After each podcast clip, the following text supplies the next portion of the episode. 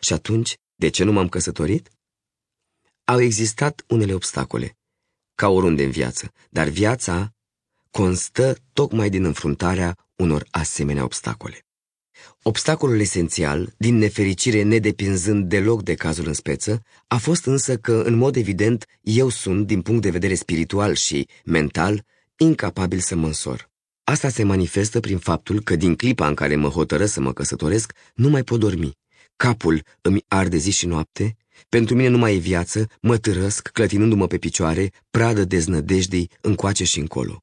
Și de fapt nu grijile îmi provoacă starea aceasta, deși, așa cum se cuvine cu comoditatea și pedanteria mea, mă rod nenumărate griji. Dar nu acestea sunt factorul hotărător. Ele nu fac altceva decât, asemenea viermilor, să termine lucrul asupra cadavrului, însă lovitura decisivă îmi vine din altă parte. Este în sine apăsarea generală a fricii, a slăbiciunii, a disprețului față de mine însumi. Am să caut să-ți explic mai îndeaproape.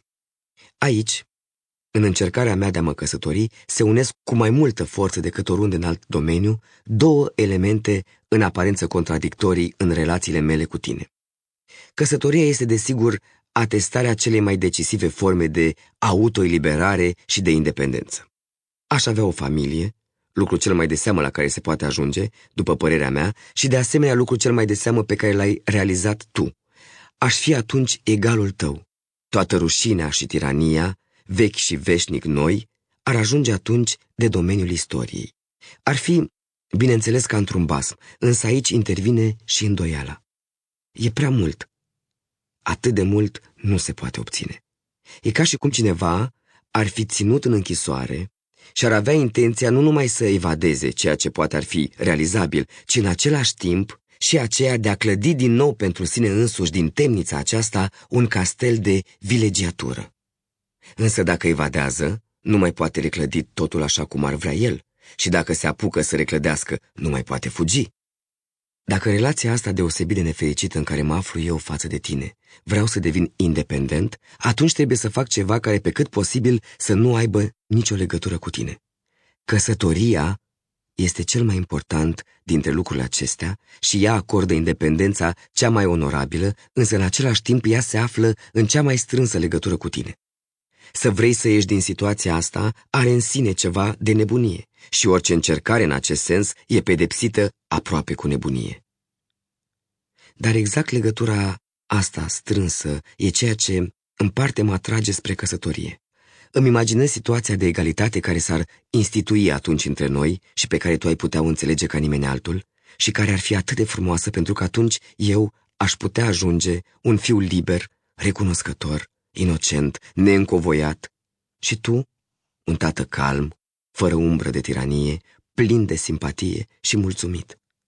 Dar pentru a ajunge la țelul acesta ar trebui să se anuleze tot ce s-a întâmplat, adică să nu mai fim noi înșine.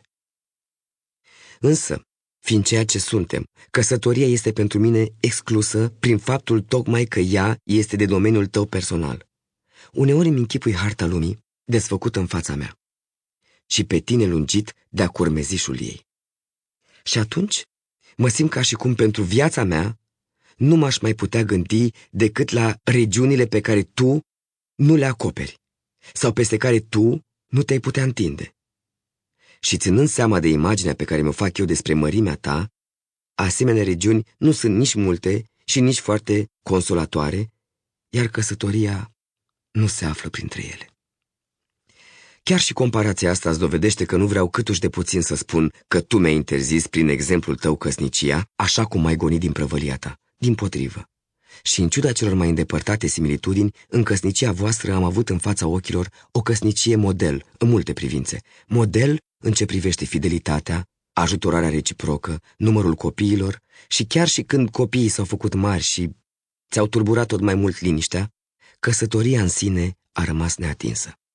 Poate că tocmai din exemplul acesta s-a născut ideea înaltă pe care mi-am făcut-o despre căsătorie. Altele au fost motivele pentru care dorința aceasta de a mă însura a rămas neputincioasă. Ele constau în relațiile tale cu copiii, despre care în fond e vorba în toată scrisoarea asta. Există o părere potrivit căreia, Frica de căsătorie provine uneori din teama că mai târziu copiii îți vor plăti ceea ce ai păcătuit tu însuți față de părinții tăi. Asta, cred eu, în cazul meu nu are prea mare importanță, pentru că sentimentul meu de vinovăție mi se trage în fond de la tine și e prea pătruns de conștiința aceasta unicității tale. În plus, însăși conștiința aceasta, faptului că e vorba de un sentiment unic, face parte până într-atâta din ființa lui chinuitoare, încât orice repetare în timp a acestui sentiment mi se pare de negândit.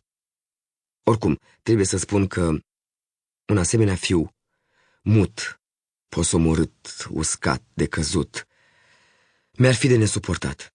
Și dacă n-ar exista altă posibilitate, aș fugi pur și simplu de el, aș emigra, așa cum ai vrut tu să o faci, numai din cauza căsătoriei mele. S-ar putea des să fi fost influențat și de asta, în neputința mea de a măsura.